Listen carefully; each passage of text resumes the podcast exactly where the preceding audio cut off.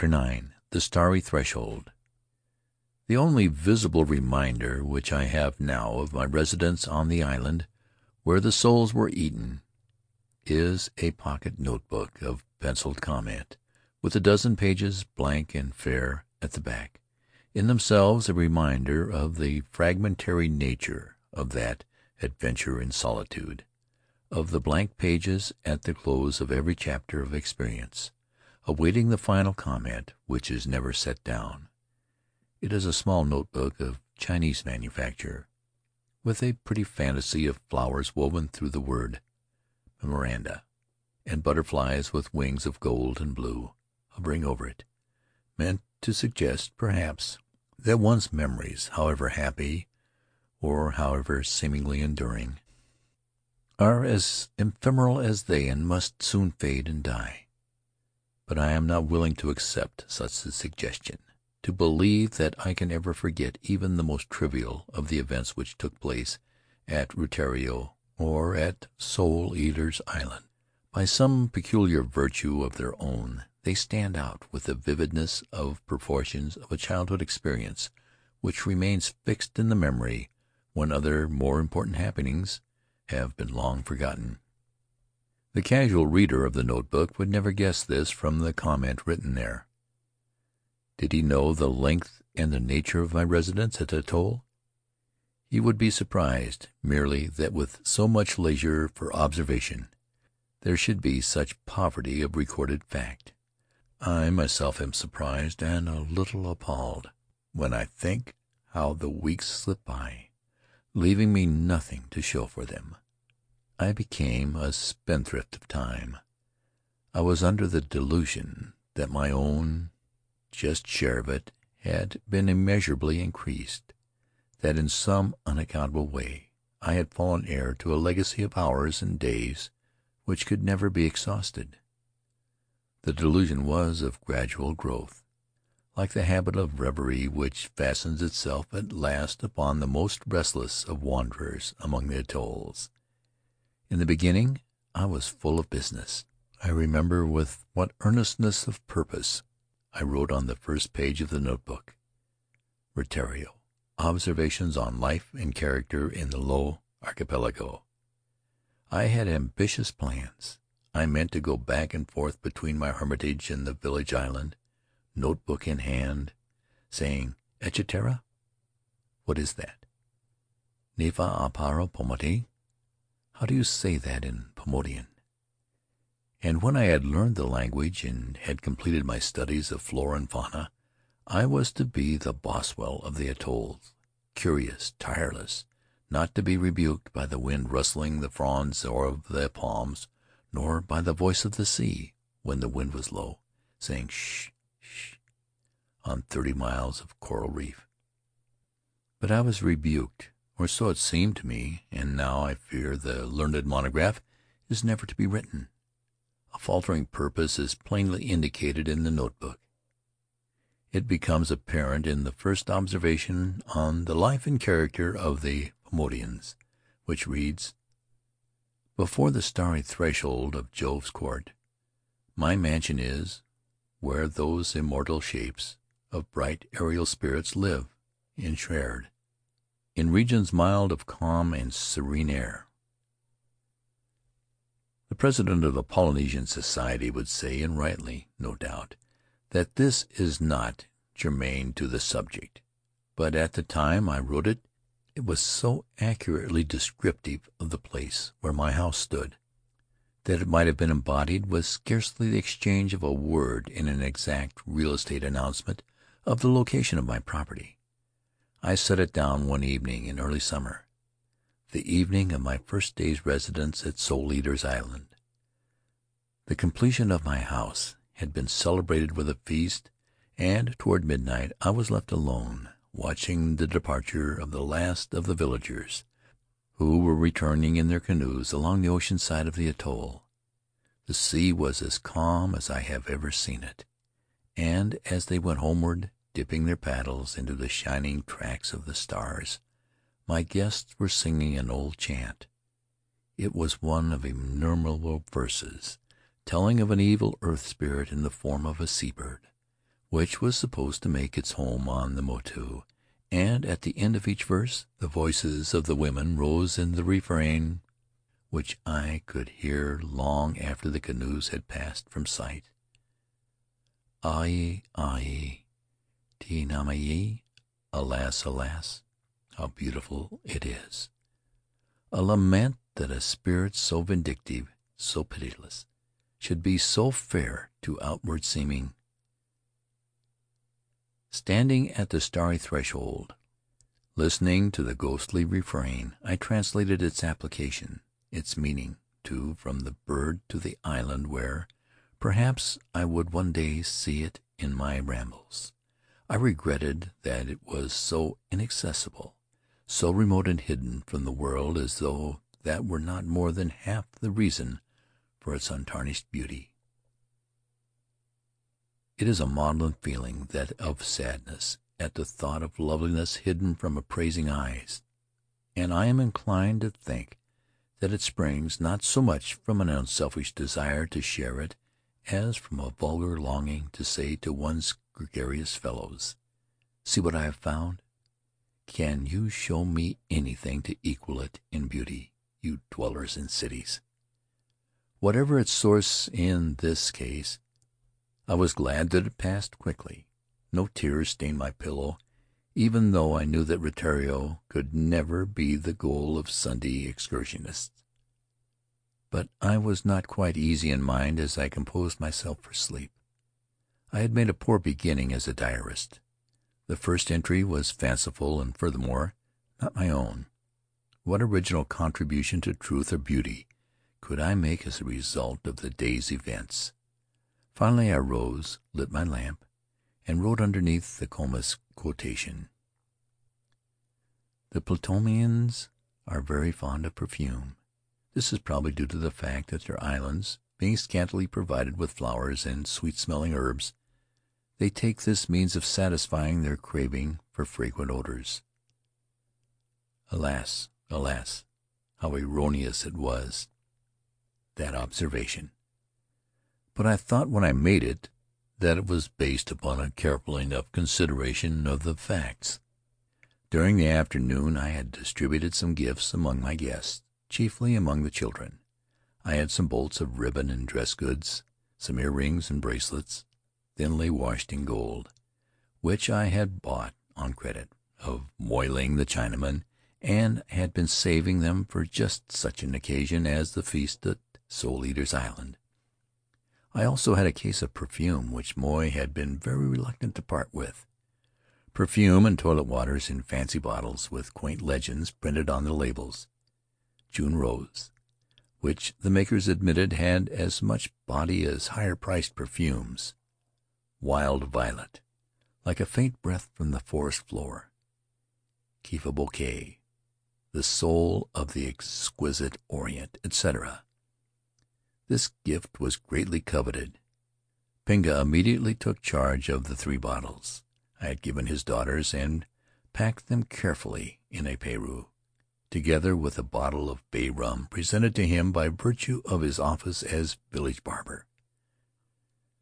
Rangituki went among her grandchildren, scolding and ranting until she had made a similar collection, and in a short time all the perfume was in the hands of a few of the older people. This seemed to me rather high handed procedure, but it was not my place to interfere with parental and grandparental authority, and it was as well perhaps that the children should be restrained. Otherwise they would have saturated their clothing and their hair, and the atoll would have smelled to heaven or very near it. I thought no more of the episode until the following Sunday when I went to church at the village. A combined service of Latter Day Saints and the Reformed Church of Latter Day Saints was being held, an amicable agreement which would have scandalized the white missionaries of those rival denominations, but at Rutiaro Saints and Reformed Saints lived together peaceably enough. Being few in number, they often joined forces for greater effect in the homilies. The meeting was held in the Reformed Church a sightly structure built entirely of niau, the braided fronds of coconut palms, and the earthen floor was covered with mats of the same material. At one end of the room there was a raised platform and a deal table which served as a pulpit. The walls lengthwise were built to prop open outward, giving free circulation to the air, and charming views of the shaded floor of the island and the blue waters of the lagoon. The church was full, the men sitting on one side and the women on the other, according to island custom, and the children playing about on the floor between the benches. Many of the older people, too, sat on the floor with their backs to the post which supported the roof. Interest lagged during the intervals between the singing, and although Huirai was preaching in his usual forceful, denunciatory manner, I found my own thoughts wandering on secular paths. Of a sudden it occurred to me that June rose should be discernible among the women of the congregation if it had as much body as had been claimed for it but I could not detect its presence, nor did the faintest breath reach me from the forest floor. I was conscious only of the penetrating odor of drying copra, which came through the open windows, and the not unpleasant smell of cocoanut oil. What had become of the perfume, I wondered. On Sunday, if at all, it should have been in evidence, for the women were in white dresses, and before coming to church had made their most elaborate toilet of the week. But Huirai was warming to his theme and demanded attention, at least from me, not having heard him preach before. He had removed his coat, and was perspiring and exhorting in a way which would have pleased the most devout and gloomy of missionaries. He had a peculiar oratorical manner. His face foretold clearly the birth of an idea. One could read there the first vague impulse of the brain which gave rise to it see it gathering lucidity, glimmering like heat lightning on a summer evening in his cloudy mind until it was given utterance in a voice of thunder which rumbled away to silence as the light of creation died out of his eyes. Then he would stand motionless, gazing on vacancy, profoundly unself-conscious, as though he were merely the passionless mouthpiece of some higher power. The abruptness of his outbursts and his ferocious aspect when delivering them were disconcerting, and it was even worse when at intervals his eyes met mine. Even though he were in the midst of a sentence, he would pause and his face would beam with a radiant smile, in striking contrast to the forbidding scowl of the moment before. Remembering his mission, he would then proceed in his former manner. Without understanding his discourse, one would have said that he was condemning all of his auditors, who had evidently been guilty of the most frightful sins. But this was not the case. His sentences were short, and in the periods of silence between them I had time to make a translation. Utakama tane ai abela. Cain killed Abel. Why did he kill him? Because he was a bad man very bad man. Tatoa Inelroa. He was jealous of Abel, whom God loved, because he willingly brought him gifts from his plantation. Abel did not keep everything for himself. He said to God, Taiti fora na oi. Here is bread for you.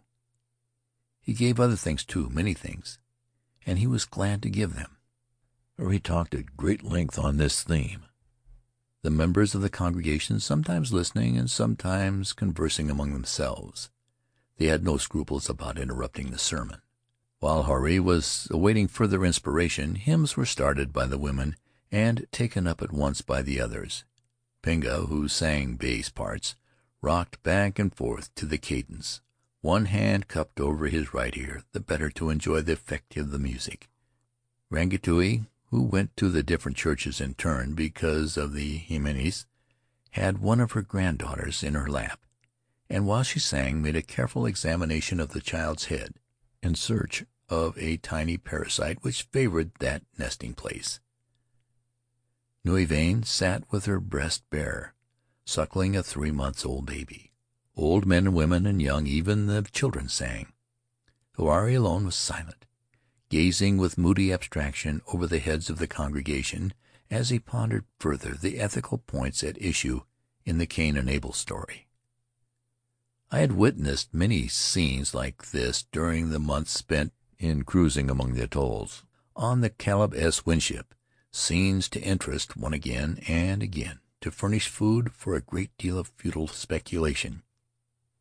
How important a thing in the lives of these primitive people is this religion of ours which has replaced their old beliefs and superstitions. It would be absurd to say how fundamental, for religious faith is of slow growth, and it was only yesterday, as time is counted, that the ship Duff, carrying the first missionaries who had ever visited the southern ocean, came to anchor at Tahiti. One of Huirai's remarks called to mind an account I had read of the first meeting between Christian missionaries and the heathen they had come to save. It is to be found in the narrative of the Duff's three years' voyage in the South Pacific, published in 1799 by the London Missionary Society. Sunday, March 5, 1797. The morning was pleasant, and with a gentle breeze we had by seven o'clock got abreast of the district of Ahatu, where we saw several canoes putting off and paddling toward us with great speed.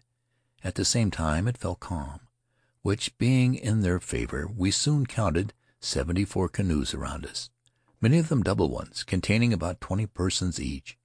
Being so numerous, we endeavored to keep them from crowding on board, but in spite of all our efforts to prevent it, there were soon not less than one hundred of them dancing and capering like frantic persons about our decks, crying "Tayo! Tayo!"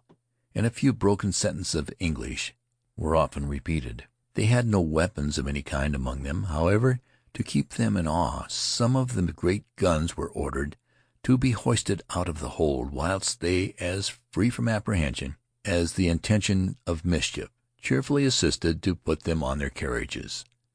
When the first ceremonies were over, we began to view our new friends with an eye of inquiry. Their wild, disorderly behavior, strong smell of cocoanut oil, together with the tricks of the Arreoys, lessened the favorable opinion we had formed of them. Neither could we see aught of the elegance and beauty in their women for which they have been so greatly celebrated. This at first seemed to depreciate them in the estimation of our brethren, but the cheerfulness, good nature, and generosity of these people soon removed the momentary prejudices. They continued to go about the decks till the transports of their joy gradually subsided, when many of them left us of their own accord. Those who remained in number, about forty, being brought to order, the brethren proposed having divine service on the quarter-deck. Mr. Cover officiated. He perhaps was the first that ever mentioned with reverence the Saviour's name to these poor heathens. Such hymns were selected as the most harmonious tunes first, "O'er the gloomy hills of darkness," then "Blow ye trumpet blow," and at the conclusion, "Praise God from whom all blessings flow." The whole service lasted about an hour and a quarter. How clear a picture one has of the scene, described by men whose purity of faith, whose sincerity of belief were beyond question. But one smiles a little sadly at the thought of their austerity, their total lack of that other divine attribute, a sense of humor. "Tayo! Tayo! Friend! Friend!" the Tahitians cried, and the missionaries to requite them for their kindly welcome, organized a prayer meeting an hour and a quarter in length, and sang, "O'er the gloomy hills of darkness." It was a prophecy, that song. The Tahitians and others of the Polynesian family have gone far on that road since 1797. Of course one doesn't blame the missionaries for this, but it seems to me that the chief benefit resulting from the Christianizing process is that it has offset some of the evils resulting from the rest of the civilizing process. This was not the opinion of Tino, supercargo of the Caleb. Winship, however. I remember a conversation which I had with him on the subject, when Rutiaro itself lay within view, but still far distant. For the sake of argument, I had made some willfully disparaging remark about traders, and Tino had taken exception to it. "You're wrong," he said. "You know as well as I do, or maybe you don't, what these people used to be. Cannibals, and not so many years ago at that. I don't suppose you would call it a genteel practice. Well, what stopped it? I'll tell you what stopped it. Tinned beef. That was a new angle of vision to me. I said nothing, but I thought I could detect a hint of a smile in his eyes as he waited for the statement to sink in. "I have had some fun in my time," he went on, "arguing this out with the missionaries. I say tinned beef, and they say the four gospels. Can't be proved either way, of course, but suppose right now every trading schooner in the archipelago was to lay a course for Papeete. Suppose not one of them was to go back to the atolls for the next twenty five years. Leave the people to themselves, as you say, and let them have their missionaries with the golden rule in one hand and the Ten Commandments in the other. What chance would they have of dying a natural death? The missionaries, I mean. About as much chance as I have of getting old Maroaki at Takararo to pay me the eight hundred francs he owes me. What makes me laugh inside is that the missionaries are so serious about the influence they have had on the natives. I could tell them some things, but what would be the use? They wouldn't believe me. Just before we left Papeete this time, I was talking to one of the Protestants. He told me that his church had two hundred converts in French Oceania, while the Catholics had only around six hundred, I believe it was.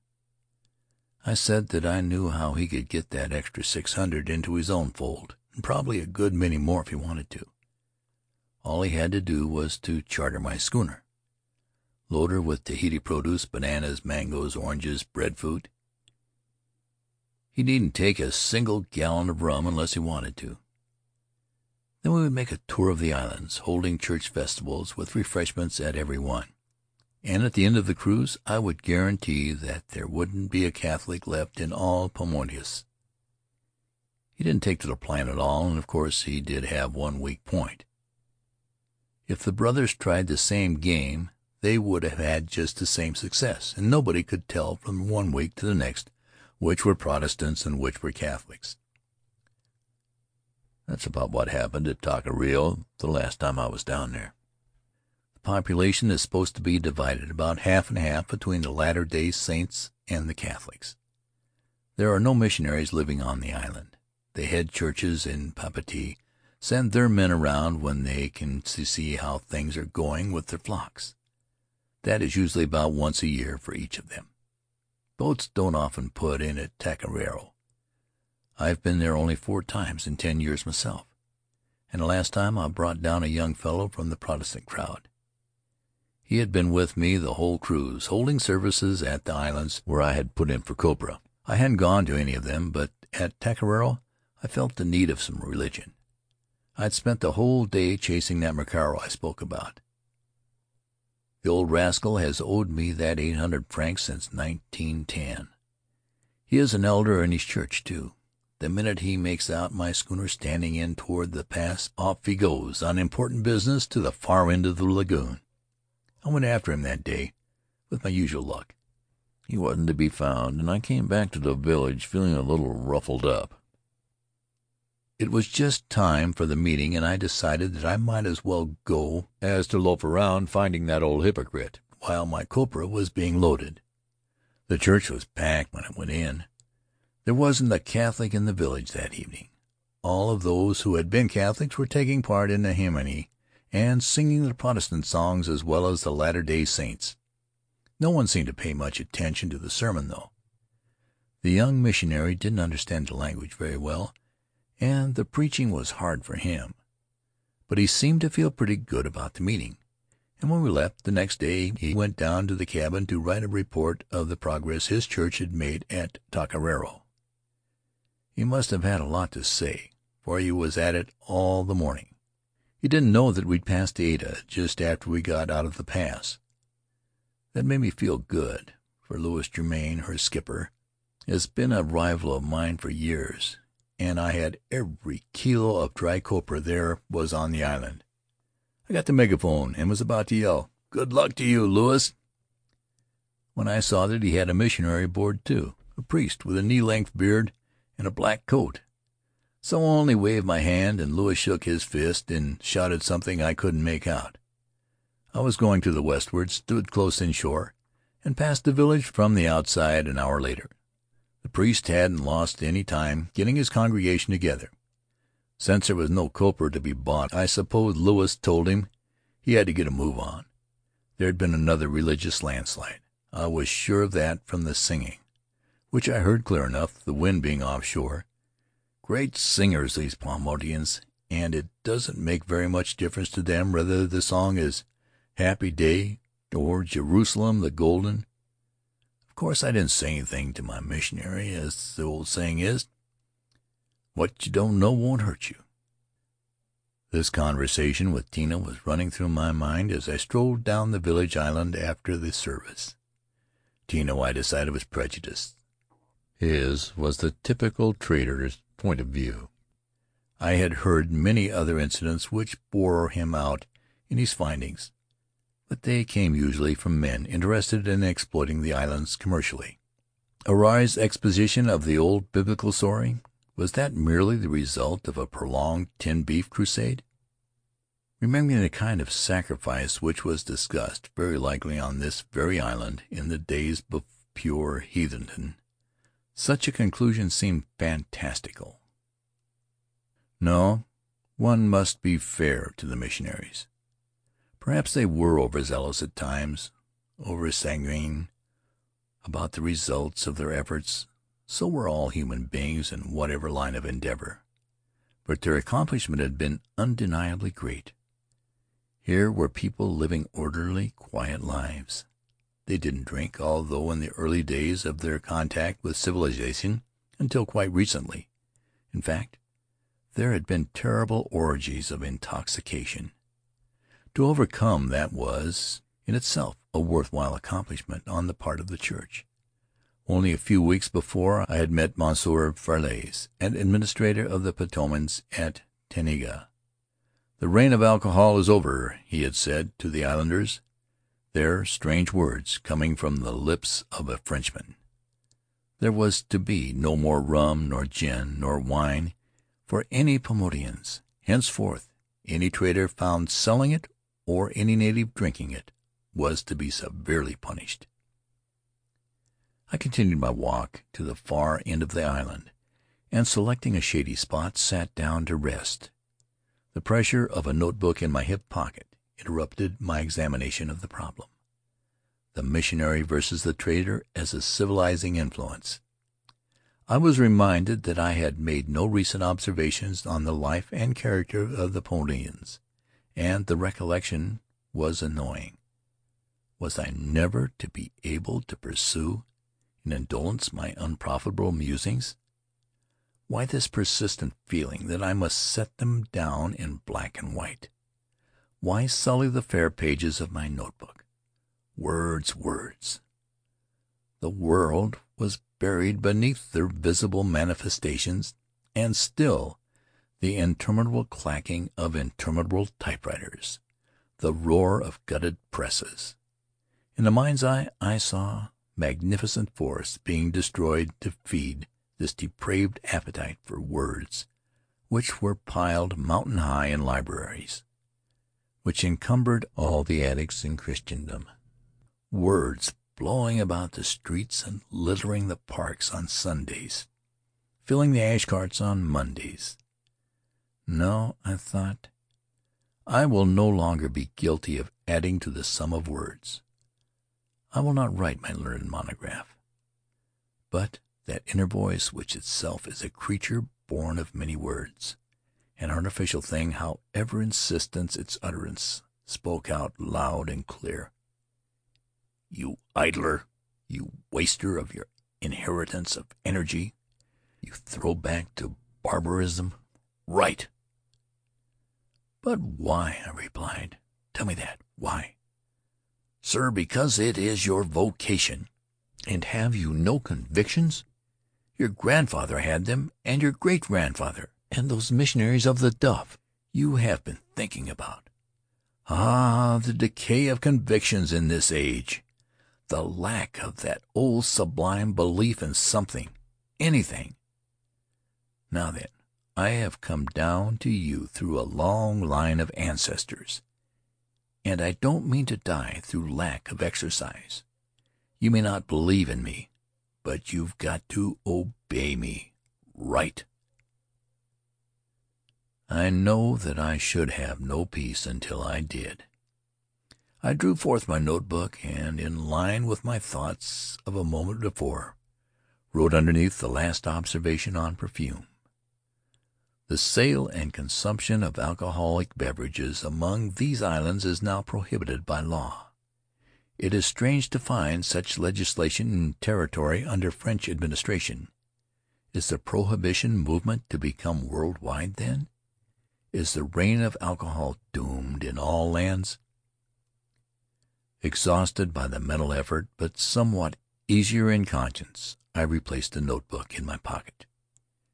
It was pleasant then to let the mind lie fallow, or to occupy it with the reception of mere visual impressions. At length, although I didn't sleep, I was scarcely more animate than the fluted shell lying close by on the beach, or the kapokapoka bushes which formed a green inclosure around my resting place. Something whirled through the air over my head, and fell with a slight splash in the water before me. I sat gazing at it curiously, hardly moved. So slowly does one come out of the depths of dreamless reverie. Little waves pushed the object gently shoreward, until it lay rolling back and forth in a few inches of clear water. "What?" I shouted. I didn't actually shout, I didn't open my lips, but the shock of astonishment seemed vocal, as loud as a blare of trumpets or a clash of cymbals. Before me lay a prettily fashioned bottle half filled with sea water. And the label on it read: "Kiva Bouquet, the soul of the exquisite Orient." Impossible, I thought. I am three miles from the village, and no one lives at this end of the island. Then I heard voices, or better one voice which I recognized as that of Rangituki. She was talking in a low monotone, her most effective manner when reciting one of her interminable stories of former days. Cautiously I pushed aside the bushes and looked through. Rangituki was sitting about twenty yards away in the midst of a company of five. Pinga was one of them, Tevah another, both fathers of families and both much concerned, a few days earlier, lest their children should waste the perfume I had given them. Pinga took a pull at a bottle which I identified as belonging to Wild Violet.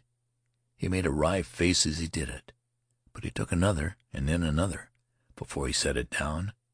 The wind was toward me, and as the corks popped, or, more accurately, as stoppers were lifted, I was forced to admit that June Rose had body. Impalpable, perhaps, but authentic. I passed defeatory revelers unnoticed by going along the lagoon beach, keeping under the screen of kopapa bushes. Should I tell Puarei, the chief, of this evasion of the law? I decided that I would not, for he was a stern man and would punish the culprits severely. After all, on an island where there were so few distractions, what was a little perfume among friends? All of which proves plainly enough, it seems to me, the folly of keeping a notebook, at any rate; the folly of jumping hastily to conclusions. Or perhaps more important than this, it gives further light on the vexed question: Does prohibition prohibit? I found no other observation on Paumotuan life and character under this date unless the word "Mamafao," scribbled on the margin of a leaf, may be regarded as a discouraged hint at one, a suggestion for a commentary on a curious Polynesian relationship. When, and only when, I should have had time to gather all the available data concerning it. This relationship was to do with the transfer of a child or children from the original blood parents to another set known as feeding parents. My interest in the practice dates from the moment when I made my first notebook reference to it, and it was aroused in a very casual, leisurely fashion. For this reason, it will be best, I think, to tell the story of it in a leisurely way. Returning to the village from the scene of the perfume orgy, I found the church still occupied, although the service was long over. The benches had been stacked in one corner, the mats shaken out and spread again on the floor, where fifteen or twenty people were reclining at ease or sitting native fashion, some of them talking, some sleeping, some engaged in light tasks such as hat weaving and the fashioning of pearl shell fish hooks others in the yet more congenial task of doing nothing at all. It was the practice on Sunday for the village to gather at the Reformed church which they felt at liberty to use for secular as well as sacred purposes, for it was a native built structure, with walls and roofs of thatch, like those of their own houses. The two other churches were never so used. They were frame buildings, in the European or American style of church architecture, with formal furnishings and windows of colored glass. To have done any sort of work in either of them would have been regarded as a serious offense, certain to be followed by unmistakable evidence of divine displeasure. As Tuina once told me, sores, illness, even death might result as a punishment for such desecration. I was thinking of this and other primitive reactions to ecclesiastical furniture and my hand was faltering toward my notebook pocket when Huirai's little daughter, Manava, entered the church, carrying a white cloth which she spread on the pulpit table. She returned a moment later with a tin of sardines, some boiled rice on a kihea leaf, and a bowl of tea. I was Huirai's guest for the day and had been anxiously awaiting some evidence that food was on the way, but I had not expected that it would be served in the church. I had not eaten a church dinner since boyhood, and strangely enough the memory of some of those early feasts came back to me while Manava was setting the table, as one scene is superimposed upon another on a moving picture screen. I saw an American village of twenty years ago, a village of broad sidewalks and quiet, shaded streets, bright with dandelions, taking ghostly form and transparency among the palms of Rutiaro. Two small boys walked briskly along, ringing handbells and shouting, "Dinner at the Presbyterian Church right away. The G.A.R. band, of fife, two tenor drums, and one bass, played outside the church where the crowd was gathering, and horses, attached to buggies and spring wagons, were pawing the earth around the hitching posts." Then Mrs. McGregor appeared in the doorway, her kindly face beaming the warmest of welcomes. "Come on in and set down, folks. Everything's all ready."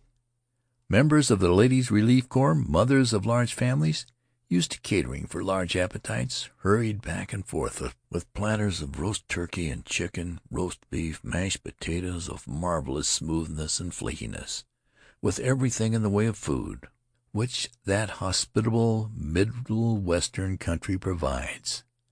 I heard the pleasant talk of homely things, smelled the appetizing odors, saw plates replenished again and again. Throughout the length of the tables old fashioned gravy boats sailed from cover to cover. But I spared myself further contemplation of the scene, further shadowy participation in a feast which cost the affluent but a quarter, and a bell ringer nothing at all. The vision faded, but before it was quite gone I heard a voice saying, "Land sakes! You boys ain't eating a thing. Have some more of these dumplings. What's the matter with your appetite? Ain't you feeling well?"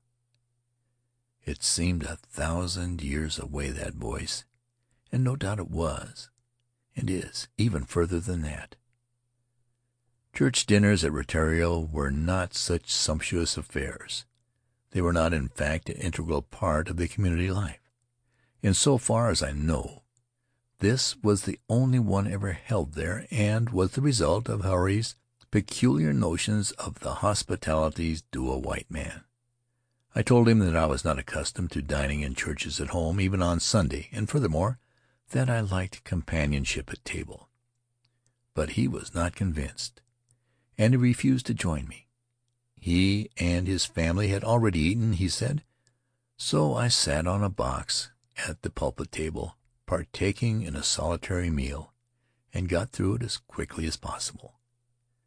I smiled inwardly at the thought of the inheritance of prestige granted me without question at Rutiaro merely because I was the sole representative there of a so called superior race. No white wasters had preceded me to the atoll. This was fortunate in a way, for it gave me something to live up to the ideal Rutiaroan conception of the Popapa white man. Huirai was partially responsible for the fact that it was ideal. His tales of San Francisco, which to the Paumotuan means America, had been steadily growing in splendor. He seemed to have forgotten whatever he may have seen there of misery or incompetence or ugliness. All Americans were divinities of a sort. Their energy was superhuman. Their accomplishment, as exemplified in ships, trains, buildings, automobiles, moving picture theaters, beyond all belief unless one had actually seen those things. And the meanest of them lived on a scale of grandeur far surpassing that of the governor of the Paumotuans at Fakarava. Yes, I had something to live up to at Rutiaro. The necessity was flattering, to be sure, but it cost some effort and inconvenience to meet it. I didn't dare look as slack as I often felt, both mentally and physically. I could not even sit on the floor or stretch out at my ease when in a native house, and I was compelled, when eating, to resume the use of my two-pronged fork and the small tin spoon, although it was much simpler and easier to eat with my fingers as the rest of them did. Having finished my meal, I took what comfort prestige permitted by placing my box by the wall and leaning back against a post. Takiero, a woman of barbaric beauty, was sitting near by playing Cock o' the North on my ocarina. I taught her the air in an unguarded moment and had been regretting it ever since. Hunga, her husband, lay at her side his strong, fine limbs relaxed in sleep.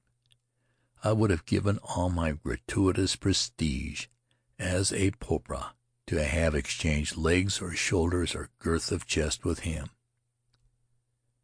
It was at about this time, as I remember it, that my thoughts turned to the subject of feeding parents. Nui Vahine was present, still or again, nursing the three months old baby. It belonged, as I knew, to Takiero who appeared to be quite capable of nourishing it herself. Why had she given it to Nui Vahine? And why had Hunga, the father of the child, consented to this seemingly unnatural gift? The transfer of parenthood had been made a month earlier, since which time Takiero and her husband had shown only a slight proprietary interest in their offspring.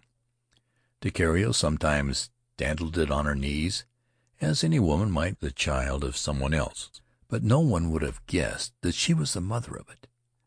Nui fed, clothed, and bathed it, and her husband, Nui was as fond of it as she herself.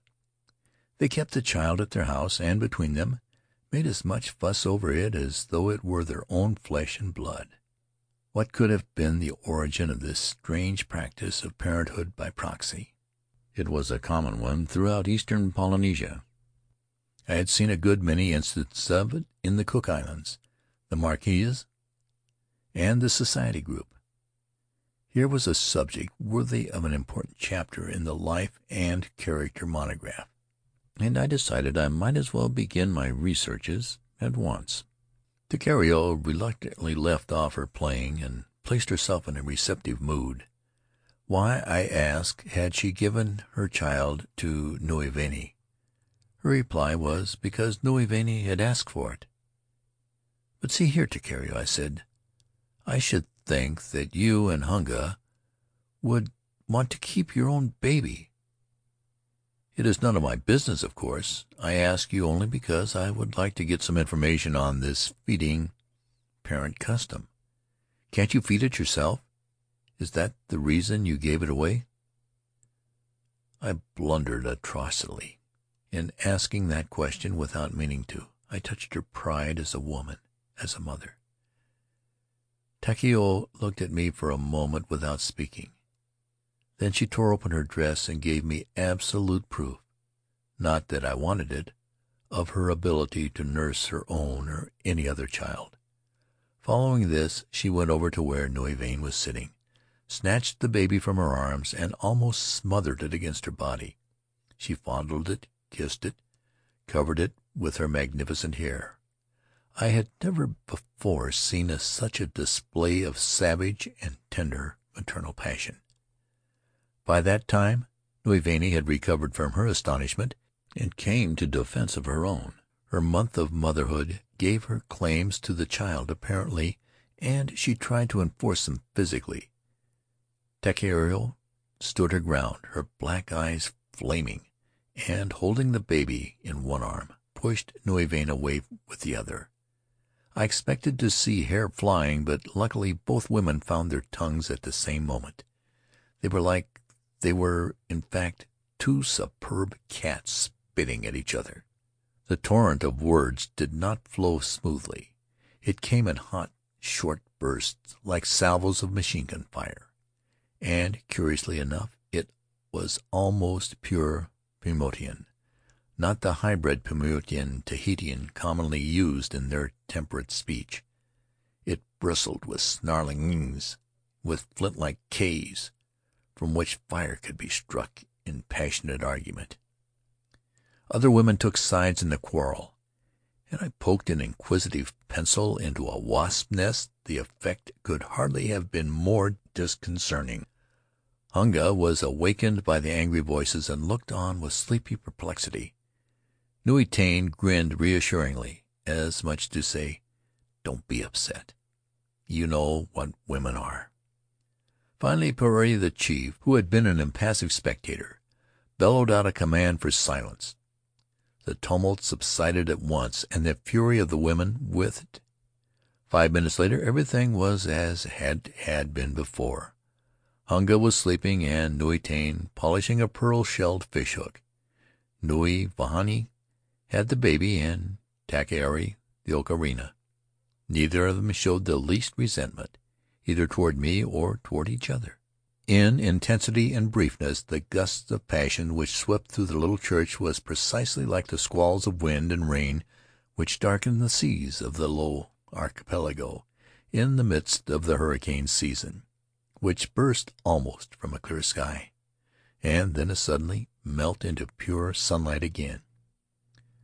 When I left the village to return to Soul Eaters' Island, Takiero was still playing the old border ballad on my ocarina.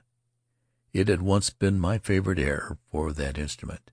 I first heard it in northern France on a blustering winter evening when a brigade of English regiments was marching under heavy shell fire into one of the greatest battles of the war, to the music of pipes and drums. Humming the air now, although I still feel a tightening of the nerves a quickening of the pulses. It is not because of the old set of associations. They have been buried forever beneath a newer set. The village at Rutiaro comes into view, and I see Takiero clutching a baby against her naked breast, standing in the midst of a crowd of turbulent women. Should there be some other Polynesian scholar who wishes to pursue further an inquiry into a curious practice of child adoption, I would advise extreme caution at an atoll far on the southeasterly fringe of the Low Archipelago. The place may easily be identified, for he will find there a young woman of barbaric beauty, who will be playing "Cock o' the North" on an ocarina. Chapter X